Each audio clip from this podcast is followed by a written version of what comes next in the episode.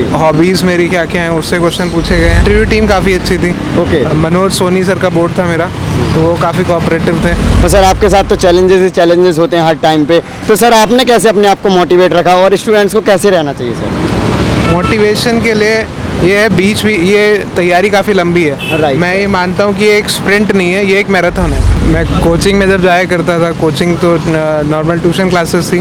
उसमें मेरी मम्मी मुझे लेके जाया करती थी और वहाँ एक जगह से उठा के बिठाना वो भी एक लेडी के लिए बहुत बड़ा स्ट्रगल है। मैं इसरो में साइंटिस्ट इंजीनियर हूँ और इस पोस्ट पे जाने के लिए एक सेंट्रलाइज रिक्रूटमेंट होता है। जिसमें हर साल 30 35 बच्चों को सिलेक्शन किया जाता है। देखिए कि परेशानियों का सामना किया आपने इनको पढ़ाते टाइम किस तरीके से सपोर्ट किया? क्योंकि काफ़ी चैलेंजिंग जर्नी रही है सर की। नहीं ऐसा वो परेशानियाँ तो महसूस करने से होती है। मैंने कभी महसूस ही नहीं किया कि परेशानी हुई है। तो बस लाइफ में जो है इसकी लगन रही और हम आगे बढ़ते चले गए।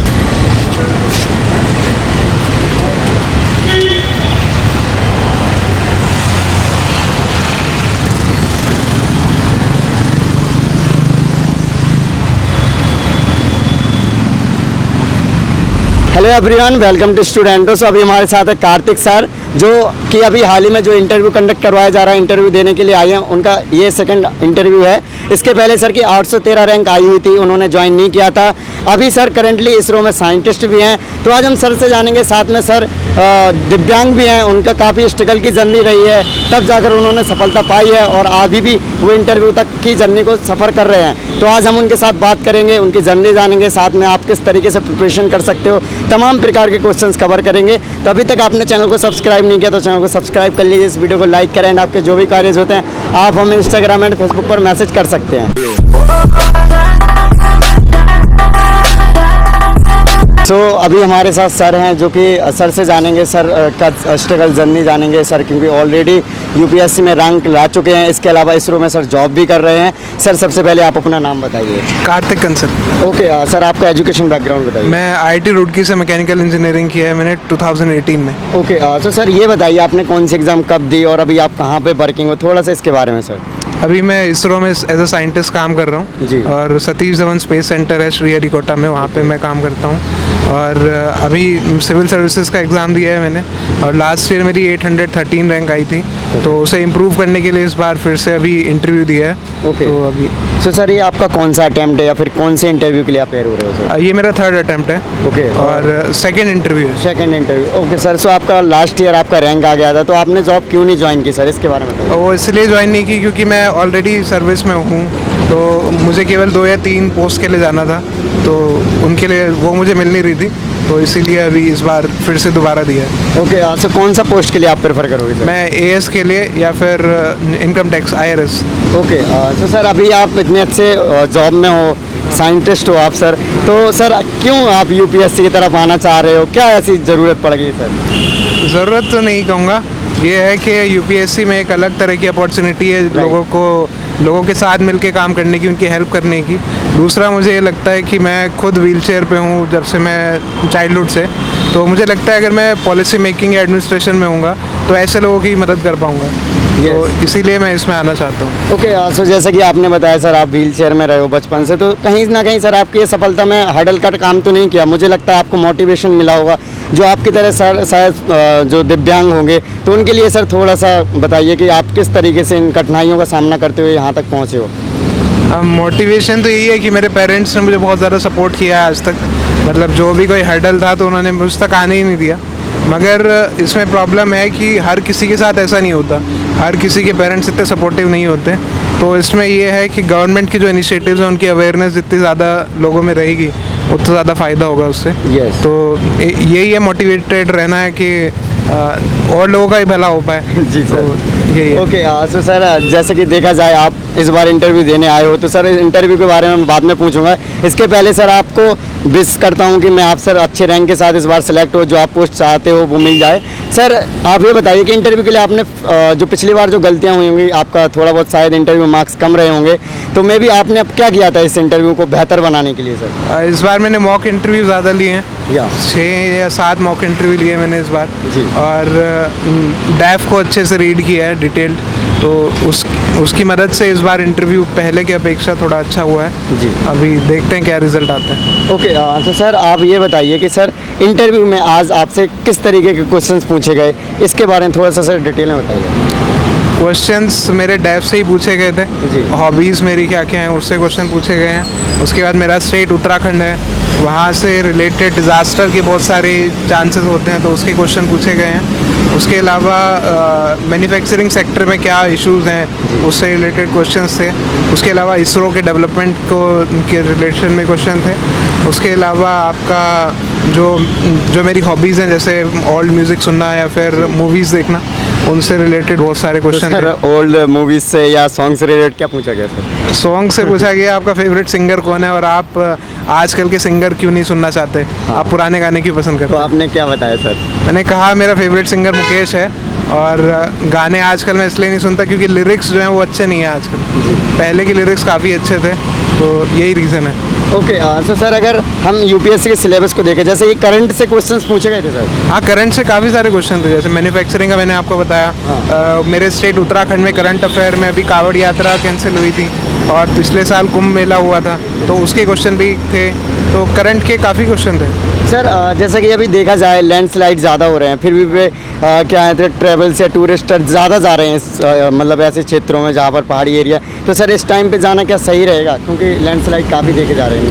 लैंडस्लाइड भी है और अभी तो कोविड पेंडेमिक भी चल रहा है। जी। तो अभी तो जाना ज़्यादा सेफ़ नहीं है तो इसीलिए लोगों को अवेयर करने की ज़्यादा ज़रूरत है कि अभी ज़्यादा लोग ट्रैवल ना करें अपने घर में ही रहें। यस तो यही है कि आप घर में रहें। ओके तो सर देखा जाए एथिक्स वगैरह से क्वेश्चंस आए सर इंटरव्यू एथिक्स से इमोशनल इंटेलिजेंस को लेके काफ़ी सारे क्वेश्चन थे कि आप किस तरह से हैंडल करोगे केस स्टडी थी।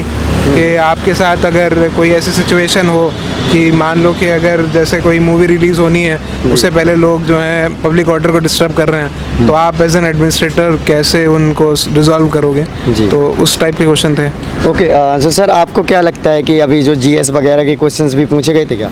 जी एस के थे मैं आपको बता रहा हूँ कि करंट अफेयर्स जो है हाँ, उससे रिलेटेड सारे क्वेश्चन थे तो वो सब जी एस का पार्ट ही बन जाता है। Okay. तो मतलब ऐसे इंडिविजुअली क्वेश्चन नहीं थे Yes. पर टोटल में आप देखोगे तो क्वेश्चन काफ़ी सारे थे ओके तो सर जो इंटरव्यू टीम थी वो किस कैसी थी सर आपको कैसा लगा पर्सनली इंटरव्यू टीम काफ़ी अच्छी थी okay Okay. Manoj Soni sir का बोर्ड था मेरा तो वो काफ़ी कोऑपरेटिव थे और मतलब उन्होंने मुझे काफ़ी कंफर्टेबल फील कराया था तो काफ़ी अच्छा एक्सपीरियंस था। ओके okay, जैसे पहले से कहा जाता है कि इंटरव्यू में इस टाइप के क्वेश्चन पूछे जाते हैं कि कौन सी बस का नंबर था या दीवार का कलर क्या था या अदरवाइज़ जो बहुत सारी चीज़ें होती हैं तो क्या इस टाइप के क्वेश्चन पूछे जाते हैं सर नहीं नहीं ये बात पूरी फेक है कि ऐसे इस तरह का कोई क्वेश्चन नहीं पूछा जाता।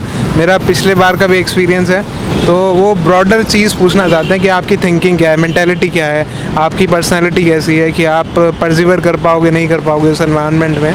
तो इस टाइप के फैक्चुअल क्वेश्चन नहीं पूछे जाते। और अगर पूछे जाते भी हैं तो वो आपकी मेंटल अवेयरनेस चेक करना चाहते हैं। जी। तो ये बात है। ओके सो सर आजकल सबसे ज़्यादा स्टूडेंट्स क्या गलतियाँ करते होंगे? क्योंकि मैंने बहुत सारे स्टूडेंट्स के भी इंटरव्यू करे हैं। छः छः अटैम्प्ट हो जाते हैं, फिर भी नहीं निकलता है। तो कहीं ना कहीं गलतियाँ तो रहती हैं, कमियाँ रहती होंगी, सर।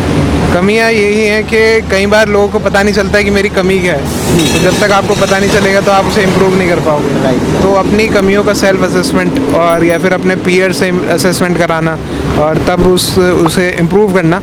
कंटिन्यूसली अगर आप इम्प्रूव करते रहोगे तो आपको सफलता मिल जाएगी। यस ओके सर सर नए स्टूडेंट्स हैं जो यूपीएससी की जर्नी में आना चाहते हैं क्योंकि यूपीएससी को एक ख्वाब की तरह या फिर एक होता है ना सपने की तरह देखते हैं स्टूडेंट्स कहीं ना कहीं। तो सर उनके बारे में क्या कहना चाहो? क्योंकि अभी हाल ही में बारहवीं के भी रिज़ल्ट आए हैं बहुत सारे स्टूडेंट्स के। बारहवीं जैसी होती है तो कैरियर के बारे में कहीं ना कहीं स्टूडेंट्स सोचने लग जाते हैं कि हम इस कैरियर में जाएँगे तो उनके बारे में सर बताइए, जो यूपीएससी परस्यू करना चाहते हैं। यूपीएससी का ये है कि जब लोग शुरू करते हैं तो एक बहुत बड़ा माउंटेन एक नज़र आता है। जी। मगर माउंटेन को पार करने के लिए आप क्या करेंगे? धीरे धीरे कदम बढ़ाएँगे। तो वही आप स्मॉल स्मॉल स्टेप लेते जाओ। रोज़ जितना सिलेबस है आप उसे अपना गोल बनाओ डेली के। उन्हें आप कंप्लीट करते जाओ। तो अपने आप ही आप सबमिट तक पहुँच जाओगे। जी। लोग एवरेज भी क्लाइंब करते हैं। तो ये तो यूपीएससी है। ठीक है। हाँ सो सर आप एवरेज कितने घंटे पढ़ते थे और कैसे क्या किताबों को मतलब या यूँ कहें स्ट्रेटजी क्या बनाई सर आपने? अ, मेरी स्ट्रेटजी ये थी कि मैं घंटों में बिलीव नहीं करता। मैं ये बिलीव करता हूँ कि जितना मैंने टारगेट बनाया एक दिन का उसे मैं अच्छे से कंप्लीट कर लूँ। और वो चाहे चार घंटे में हो जाए चाहे आठ में हो चाहे दस में हो उस बात से फ़र्क नहीं पड़ता। पर टारगेट कंप्लीट करना ज़रूरी है। ओके सो एवरेज कितना घंटे पढ़ना चाहिए? आइडियल जो हो जो यूपीएससी कहते हैं अठारह घंटे पंद्रह घंटे चौदह घंटे बीस घंटे। देखिए हर आदमी की अपनी पेस होती है। Yes. तो मेरे लिए अगर आठ घंटे चलते हैं तो किसी के लिए हो सकता है बारह घंटे चलें। तो ये वेरी करता है। पर ये है कि आप कंटिन्यूस और कंसिस्टेंट एफर्ट करते रहो तो आपका सफलता मिल जाएगी आपको। ओके okay, हालाँकि सर बुक्स और मटेरियल क्या पढ़ना है सबको पता ही है। बट सर आप जो इम्पोर्टेंट है वो स्टूडेंट्स जो नए वो सीधे सीधे वो पढ़ लें तो यूपीएससी काफ़ी हद तक हो सकता है। देखिए इसमें जो स्ट्रेटजी है हर बंदे को अपनी खुद की बनानी Right, पड़ती है। सबका तो अलग-अलग हाँ, है। इसमें जो आपका मेन इंग्रेडिएंट जो है एक तो सबसे पहले न्यूज़पेपर है आपका। आप रिलीजियसली न्यूज़पेपर पढ़ो उसके नोट्स बनाओ उन्हें अपडेट करो। वो आपका एक बेसिक कोर तैयार करेगा। उसके अलावा जो बेसिक बुक्स हैं जैसे लक्ष्मीकांत की पॉलिटी है स्पेक्ट्रम है मॉडर्न हिस्ट्री के लिए। उसके अलावा इन्वायरमेंट साइंस है इकोनॉमिक्स है। उस सब के आप कॉन्सेप्चुअली स्ट्रांग हो जाओ। और उसके बाद आप प्रैक्टिस करते रहो। जैसे मेंस के लिए आप आंसर राइटिंग प्रैक्टिस करो और प्रीलिम्स के लिए प्रीलिम्स के टेस्ट की प्रैक्टिस तो आप ये करते जाओगे तो आपका डेफिनेटली होने के चांस बढ़ जाएँगे। ओके सो सर स्टूडेंट्स कहीं ना कहीं प्रिपरेशन के दौरान डिमोटिवेट हो जाते हो। तो सर आपके साथ तो चैलेंजेस ही चैलेंजेस होते हैं हर टाइम पे। तो सर आपने कैसे अपने आप को मोटिवेट रखा और स्टूडेंट्स को कैसे रहना चाहिए सर मोटिवेशन के लिए ये है बीच भी ये तैयारी काफ़ी लंबी है। Right. मैं ये मानता हूँ कि ये एक स्प्रिंट नहीं है ये एक मैराथन है। और मैराथन को जीतने के लिए आपको बीच बीच में ऐसा लगेगा कि आप थक रहे हो या फिर आपका कॉन्फिडेंस कम हो जाएगा। तो उसका ये है कि आप कंटिन्यूसली फिर भी एफर्ट दो। हो सकता है कि आप थोड़ा उस दिन हंड्रेड परसेंट ना दे पाओ पर आपको उससे बैक डाउन नहीं करना। है। उस चैलेंज को टैकल करना है। तो यही तरीका है आपका आगे बढ़ने का। और मैं अगर डिमोटिवेटेड फील करता था तो मैं मूवी देख लेता था या फिर मैं म्यूज़िक सुनता था। तो ये- सब चीज़ें हैं जो आपको मोटिवेटेड रखती हैं। Yes. और फैमिली से बात करना जी, ये भी सबसे ज़्यादा इम्पोर्टेंट है। तो ओके हाँ तो सर देखा जाए बहुत सारे कोचिंग इंस्टीट्यूट आ गए बहुत तमाम प्रकार के बड़े बड़े लोगों को ये ऑफ़र दिया जाता है ये। तो क्या सर ज़रूरी है यूपीएससी के लिए कोचिंग आपके अकॉर्डिंग बताइए सर। कोचिंग एक हद तक ठीक है कि अगर मान लो कोई नया स्टूडेंट आता है तो उसे पता नहीं होगा कि स्टार्टिंग में करना क्या क्या Right, है तो उसके लिए एक डायरेक्शन उसे मिल जाएगा। बट लेकिन अगर आप कम्प्लीटली डिपेंडेंट हैं कोचिंग के ऊपर तो वो कभी भी एक परफेक्ट स्ट्रेटजी नहीं हो सकती क्योंकि हर हर कोचिंग परफेक्ट नहीं है। आपको अपनी खुद ही बनानी पड़ेगी स्ट्रेटजी मगर आजकल ऑनलाइन कोर्सेज भी काफ़ी सारे हैं। तो आप उन्हें फॉलो करके भी अपना शेड्यूल बना सकते हैं। तो आ, हर आदमी के लिए डिफ़र करता है पर मैंने कोई कोचिंग ली नहीं थी। मैंने सिर्फ़ टेस्ट सीरीज़ के लिए कोचिंग ज्वाइन की थी okay. उसके अलावा नहीं ली थी। ओके तो सर लास्ट में जो नए स्टूडेंट्स हैं उनके लिए कोई मैसेज आपकी तरफ़ से सर हाँ मोटिवेटेड रहो हैप्पी रहो और जर्नी को एंजॉय करो। सर सबसे पहले आप ये बताइए आपके माता पिता कितना सपोर्ट रहा है इस जर्नी में सर माता पिता का बहुत ज़्यादा सपोर्ट है कि मैं कोचिंग में जब जाया करता था कोचिंग तो नॉर्मल ट्यूशन क्लासेस थी। उसमें मेरी मम्मी मुझे लेके जाया करती थी और वहाँ एक जगह से उठा के बिठाना वो भी एक लेडी के लिए बहुत बड़ा स्ट्रगल है। तो वो बहुत बड़ा स्ट्रगल था उनका। तो आज भी सपोर्ट करती हैं वो मेरे साथ ही रहती हैं जी। श्रीहरिकोटा में। तो काफ़ी बड़ा स्ट्रगल है। और ओके okay, सो सर आप अभी इसरो में हो तो आप कौन से पोस्ट पर हो सर और कैसे एग्ज़ाम के थ्रू इसमें जाया जाता है? मैं इसरो में साइंटिस्ट इंजीनियर हूँ। और इस पोस्ट पे जाने के लिए एक सेंट्रलाइज रिक्रूटमेंट होता है। जिसमें हर साल 30 35 बच्चों को सिलेक्शन किया जाता है और उसके लिए एक एग्ज़ाम आपको क्लियर करना होता है। उसके बाद एक इंटरव्यू होता है और इंटरव्यू में काफ़ी सीनियर साइंटिस्ट बैठे होते हैं लगभग 10-12 लोगों का बोर्ड होता है। काफ़ी मतलब डिफ़िकल्ट इंटरव्यू होता है और उसके बाद सिलेक्शन हो जाता है आपका। Okay okay, so uh, so, आपको बेसिकली सर कितना टाइम लगा प्रिपरेशन के साथ इसको मैनेज कर पाते हो सर आप यूपीएससी की? हाँ मैनेज कर पाता हूँ। कि क्योंकि मैं कॉलेज टाइम से ही थोड़ा थोड़ा प्रिपेयर कर रहा था तो अभी इतना ज़्यादा मुझे टाइम लगता नहीं है। अ, मेरी जॉब नाइन टू फाइव की है मगर सैटरडे संडे ऑफ़ होता है तो उन दो दिन में मुझे प्रिपरेशन का अच्छा टाइम मिल जाता है तो जी सर काफ़ी चैलेंजिंग हो जाता है हाँ। टाइम निकाल के पढ़ना। हाँ ये बात है थोड़ा हाँ, चैलेंजिंग का प्रेशर भी साथ में हाँ। होते हुए। सो अभी हमारे साथ है अंकल जी सर के। हाँ, अंकल आप पहले अप- आपका नाम। एल सी गुप्ता नाम मेरा। ओके हाँ सो किस तरीके की परेशानियों का सामना किया आपने इनको पढ़ाते टाइम किस तरीके से सपोर्ट किया? क्योंकि काफ़ी चैलेंजिंग जर्नी रही है सर की। नहीं ऐसा वो परेशानियाँ तो महसूस करने से होती है। मैंने कभी महसूस ही नहीं किया कि परेशानी हुई है। तो बस लाइफ में जो है इसकी लगन रही और हम आगे बढ़ते चले गए। जी। हमने कभी परेशानी नहीं महसूस की। या। कहीं ना कहीं सर समाज होता है कि क्या कर रहे हो क्यों पढ़ा रहे हो इनसे नहीं होगा। ऐसे बहुत सारी चीज़ें आई होंगी आखिर सामने। तो उनको कैसे डील किया सर आपने? नहीं ऐसा है पब्लिक तो किसी भी रूप में कुछ ना कुछ कटाक्ष करती रहती है। जी। बस हमें क्या है कि अपना लक्ष्य पर निरंतर आगे बढ़ते रहो। बहुत बढ़िया। तो हम उस लक्ष्य पर आगे बढ़ते रहे और जो है उन्नति आती चली गई और धीरे धीरे कदम आगे बढ़ते ही चले गए। जी क्योंकि सर आज सक्सेस हैं और काफ़ी हद तक अभी ये इंटरव्यू दिया तो इस बार उनका रैंक और अच्छा हो जाएगा। तो आप इस बारे में क्या सोचते हो? आपको क्या खुशी महसूस हो रही है? अभी भी सर ज्वाइनिंग ही है। जी। नहीं देखो पेरेंट को तो खुशी होती है लेकिन ईश्वर की कृपा है सब जैसा ऊपर वाला रखे सब बढ़िया है सब अच्छा ही होता है। सो so, सर आपके तरह इस- आपके लड़के की तरह और भी स्टूडेंट्स होंगे जो यूपीएससी की तैयारी करना चाहते हैं तो उनके पेरेंट्स के लिए आप क्या मैसेज देना चाहोगे? बस मैं यही कहूँगा कि दृढ़ इच्छा शक्ति जिसके अंदर है बच्चे के हो चाहे पेरेंट के हो तो वो सफलता उसके कदम चूमेगी ही चूमेगी। हमेशा आगे बढ़ते रहो मार्ग में बाधाएँ बहुत आएँगी पर उन बाधाओं को पार करके ही आप जो है तब कर ही, जैसे कहावत है ना कि तब कर ही सोना कुंदन बनता है। जी। तो उसी तरह से आगे बढ़ते रहो सब सफलता मिलती चली जाएगी। Okay thank you so much okay so thank you so much sir for your lovely message sir आपने काफ़ी अच्छे तरीके से स्टूडेंट्स को बताया। आई होप कि स्टूडेंट्स इससे मोटिवेट होंगे कहीं ना कहीं उनके जर्नी में इजाफा आएगा। और thank you so much sir so guys देखा सर ने अपनी जर्नी को आपके साथ डिटेल में शेयर किया। तो अभी तक आपने चैनल को सब्सक्राइब नहीं किया तो चैनल को सब्सक्राइब कर लीजिए। इस वीडियो को लाइक करें आपके जो भी क्वारीज होते हैं आप हमें इंस्टाग्राम एंड फेसबुक पर मैसेज कर सकते हैं। जय हिंद।